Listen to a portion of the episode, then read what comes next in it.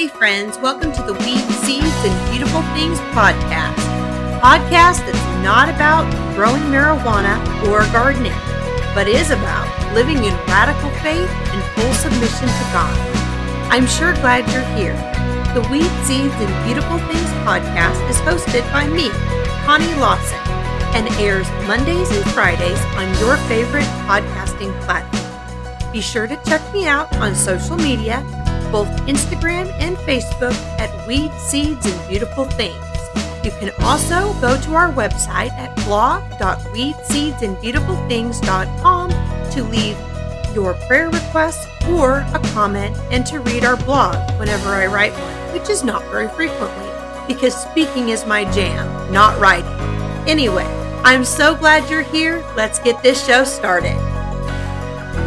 Hey friends, I'm your host Connie. Welcome to the show. I'm so glad you're here. Today I want to discuss about how to get over past rejection and the current hold that it has on us in our present life. I want to start by saying that past rejection is just very painful. When it comes from people, it doesn't even matter if they're people that we care about. I guess it matters more, but it just hurts whether we're rejected by those that are close to us or just acquaintances or complete strangers. And it has an effect. It doesn't just leave us alone.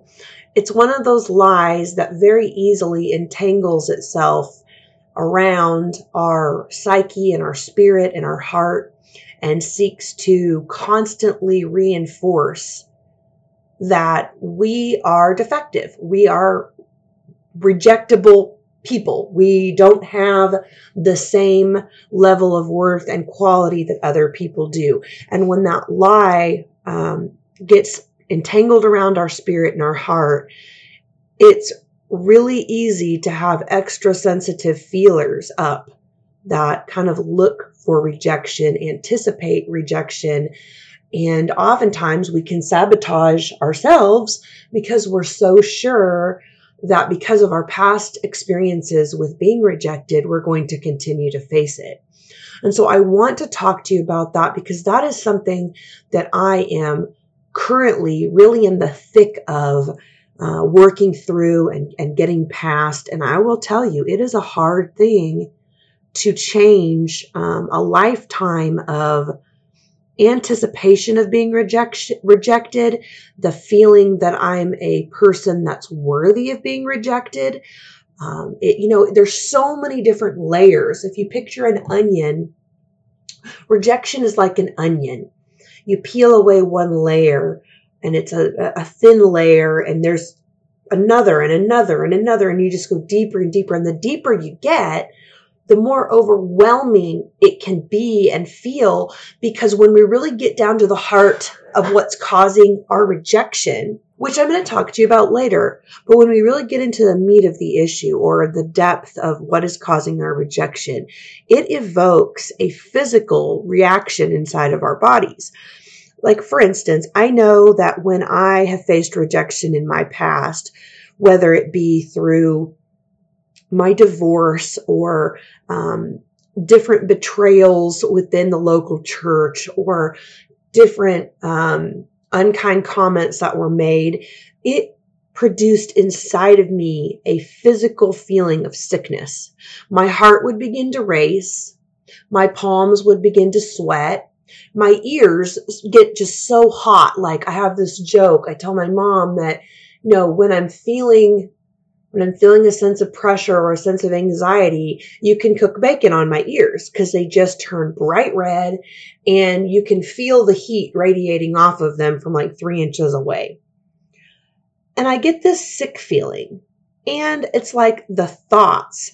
Um, I can't find I can't find a place to ground myself when I am being triggered by rejection, when I'm feeling like I'm being rejected or I'm perceiving that I'm being rejected.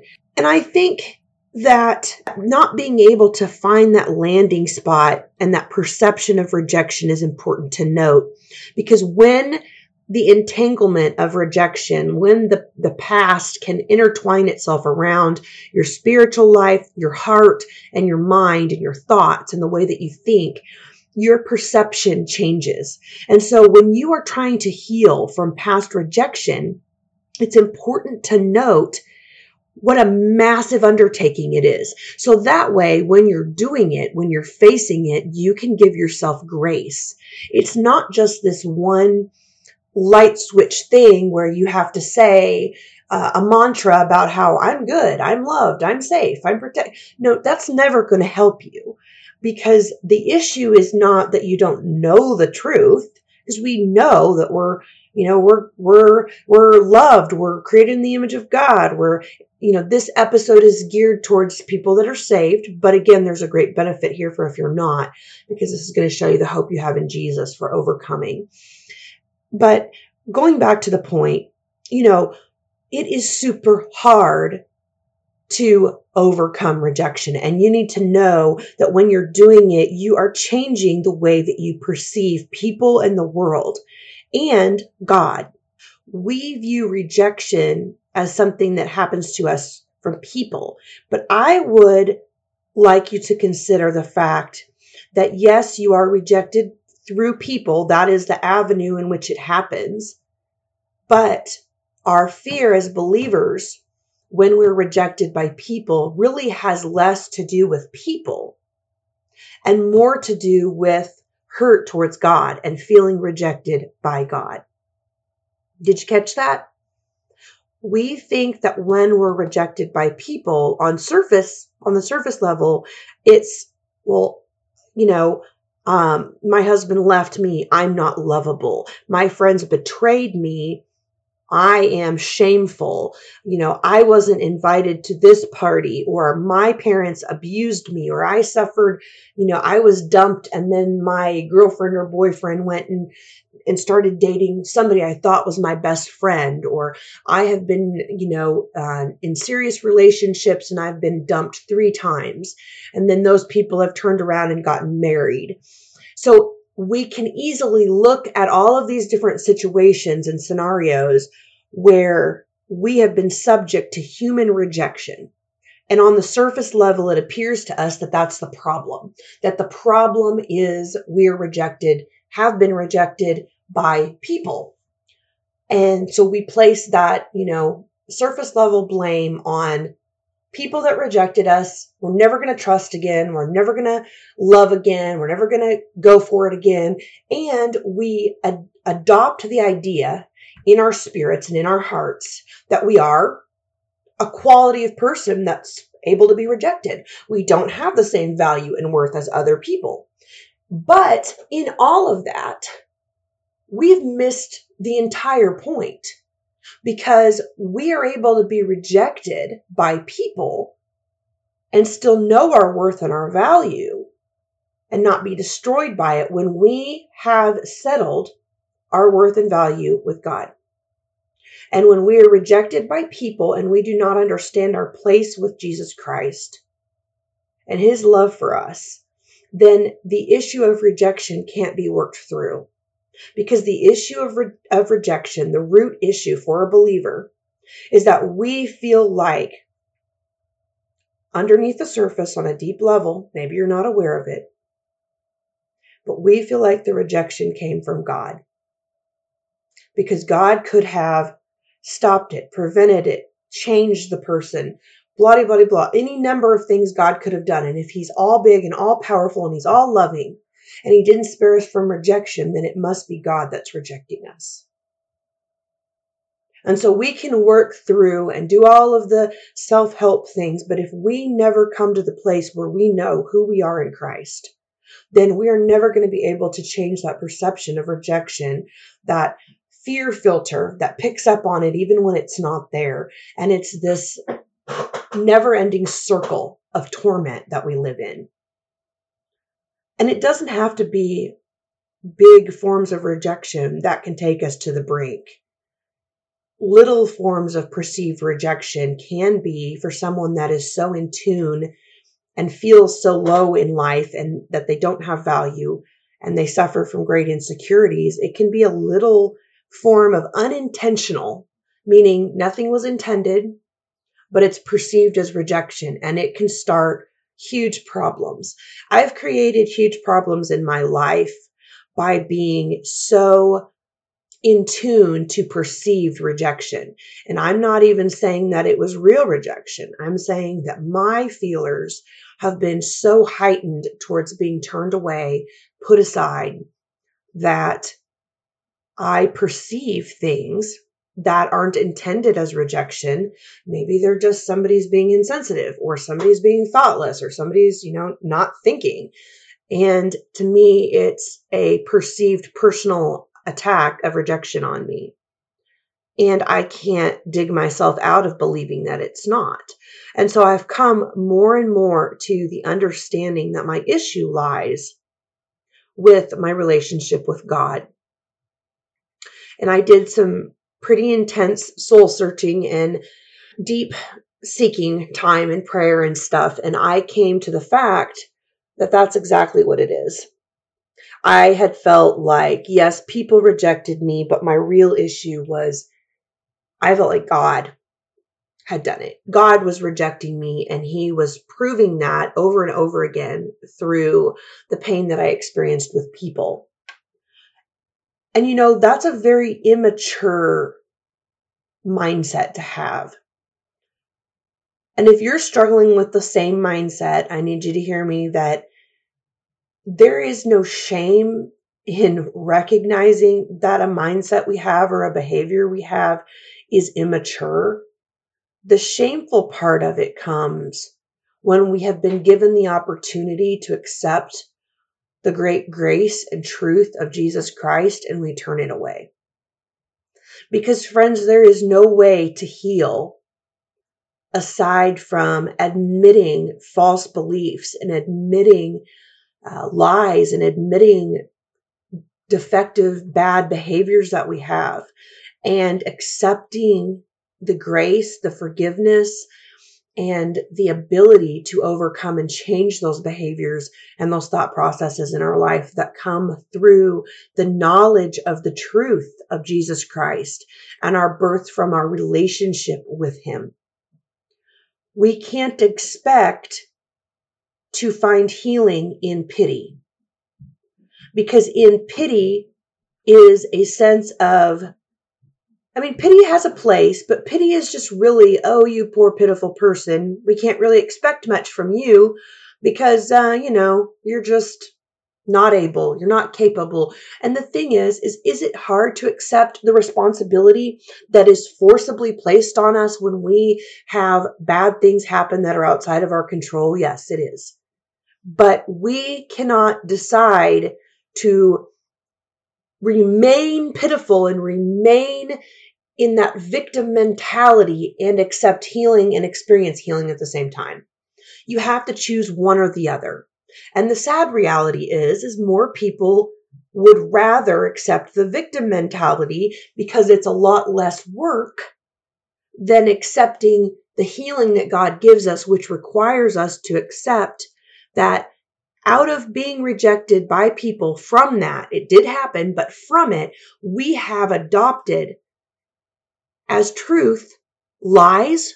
We have adopted bad behaviors. We have adopted immature thought processes about God, and we have adopted uh, dysfunctional thinking patterns. And so all of these things have to be reversed. All of these things have to be overridden by the truth of Jesus Christ, birthed out of our relationship with Jesus Christ. And how do we do that? I would say recognition that this is going on is the first step. Uh, being able to look over your life, to evaluate where and what behaviors and what situations, what lies you are accepting into your life as truth. What ways you are sabotaging yourself. One of the biggest ways that I previously had sabotaged myself is I would, you know, go into a situation where people didn't know me and I would kind of put out all my cards. I would talk way too much. I would be overpowering because in my mind, I was like, I want to see who's going to reject me. I know somebody will, so I'm going to put it all out there and see who's still sticking around. And then oftentimes nobody was still sticking around because it was like, okay, you're weird. Bye. And then that would only confirm to me that people were not trustworthy. There was no good. I was not wanted. I had no value. But really, in all reality, if I was able to look at it in the way that I'm beginning to now, where I can say, I have been rejected in my past. And out of that rejection has come a whole way of coping that is immature and not helpful to me. And there are things that I do and there are things that I believe that sabotage me. And so only because of the great grace of Jesus can I begin to overcome and relearn how to live in my position in Christ. That position in Christ is so important because the position in Christ in 1 Peter 2 9 says, But you are a chosen race, a royal priesthood, a dedicated nation, God's own purchased special people, that you may set forth the wonderful deeds and display the virtues and the perfections of Him who called you out of darkness into His marvelous light. This verse is speaking in a general term about a, a group of people royal priesthood. But if you look at it, you can also see a very personal, personal connotation here. You are a chosen people. Even more personal than that. You are a chosen person. I don't know your name on the other end of, of the radio or the, the phone or the speaker, but you are a chosen person.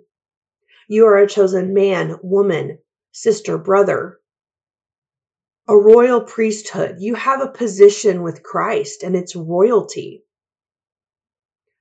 You are a dedicated person. You are God's own purchased special person. You have a position in Christ that gives you the opportunity to spend your life setting forth the wonderful deeds and displaying the virtues Displaying the virtues is a form of, of showing your healing. As you heal, you show and display the virtues of Jesus Christ through him perfecting you to the image of Christ Jesus. You have been given the opportunity to tell people about the one who has called you out of the darkness into his marvelous light. And being called out of the darkness doesn't mean we don't suffer, but it means that mentally and spiritually, we have the capability of explaining and knowing this light that is available to us all the time. Jesus says that you are chosen. Jesus says that he purchased you. Another verse I want to read you is Colossians 3 3. And it says, For as far as this world is concerned, and this is referring to the world that we're living in right now in the physical body, you have died. That is saying that you have the opportunity to die to all of these old patterns of sin and patterns of patterns of abusive thinking, patterns of immaturity, all of the things that keep you stuck. When you are in Christ, you have died. So you can live in the position of Christ, which is light, freedom, and healing. Do we choose to live there? Not often but it is always available to us. For as far as this world is concerned, you have died and your new real life is hidden with Christ in God. That means it is hidden it is hidden away from anyone being able to come in and steal it and take it and defame it. But it also means that it is hidden in Christ. And unless you have a relationship with Jesus Christ, Unless you choose to do the work that He puts in front of you to receive the healing that is available to you, it will be hidden from you as well. You can be a believer and not have a relationship with Jesus Christ, which is the sad reality of many believers today. We lack an intensity and we lack a passion to seek out and to find and to maintain a relationship with Jesus Christ. But when we do that, when we seek him with all our hearts, he will be found. When we pursue him with everything we have and we walk in obedience, not perfection, but obedience. We are progressively being sanctified, which means over a period of time, we are changing more and more and more to be like Jesus Christ. Our real life, our real life, which is the life of freedom, healing, wisdom, knowledge of who Jesus Christ is, and the knowledge of how we are loved by Jesus Christ, not as a group, not as a every person that belongs to Jesus is loved, but as a personal named person that is known. That is available to you only when you pursue and seek the truth that is given by Jesus Christ through relationship with him. I want to read you one last verse here. And it's Proverbs 3, 25 and 26. And it says, Be not afraid of sudden terror and panic, nor of the stormy blast or the storm and the ruin of the wicked when it comes, for you will be guiltless. For the Lord shall be your confidence, firm and strong, and he will keep your foot from being caught in a trap or in some hidden danger. What this verse is saying is don't be afraid when rejection comes. Don't be afraid when abandonment comes. Don't be afraid when crisis and loss come. Because it will. We know that there are troubles and trials on, in this life. Don't be afraid because the Lord is your confidence, firm and strong. He will keep you from your foot being caught in the trap or in some hidden danger. So again, this goes back to the verse before where I was talking about your life being hidden in Christ. It doesn't mean that we're spared from everything, but it means that we are held through everything. And it means that when our relationship with Jesus Christ is being pursued with everything that we have to offer, the Lord becomes our confidence. The Lord is our firmness and our strength. And we know that we know that we know that He is going to keep us. And when we know that we know that we know He's going to keep us, we don't have to know how He is going to keep us. We don't know how, we don't have to know when it will end. We can just know that we are confident in the Lord Jesus Christ and He is faithful and what good works he has began in our life, he will see through to the completion. And we can trust that and we can rely on that and we can know that. So those are some practical steps to begin overcoming past rejection in your life. You need to assess, to look over your life, to determine where you are feeling the rejection from. And I'm fairly certain you're going to find that you have a hurt with Jesus Christ. You feel rejected by him. Then the next thing to do is to begin to look over your life and assess what behaviors, what mentalities do you have that are unhelpful to you, that are immature, that set you up for sabotage. Then you need to confess those things. So assess, accept, confess. And then once you confess, you reject, begin rejecting the lies. It won't feel real, but you reject them anyways. And you pursue with obedience and passion your relationship personally with Jesus Christ. And then you watch as slowly, most likely slowly, the chains of past rejection and the chains of current rejection begin to break off your feet and your ankles, and you begin for the first time to learn to walk in the freedom and the love and the personal being chosenness that God has over you because you are a chosen person, purchased for God as his by God for his own possession, and your real life is hidden in Christ Jesus. Friends, I am so thankful for you. I hope you have a great week. Please reach out with any questions or comments regarding your spiritual life. Any prayer requests, I would love to, and I love to pray over my listeners. Also, share this podcast with your friends and your family and strangers on the street that you find that are having a hard time. Like, share, subscribe, and comment to this podcast. And you can find me on social media at Weed Seeds and Beautiful Things or on the web at blog.weedseedsandbeautifulthings.com. Have a great week, and I'll see you next time.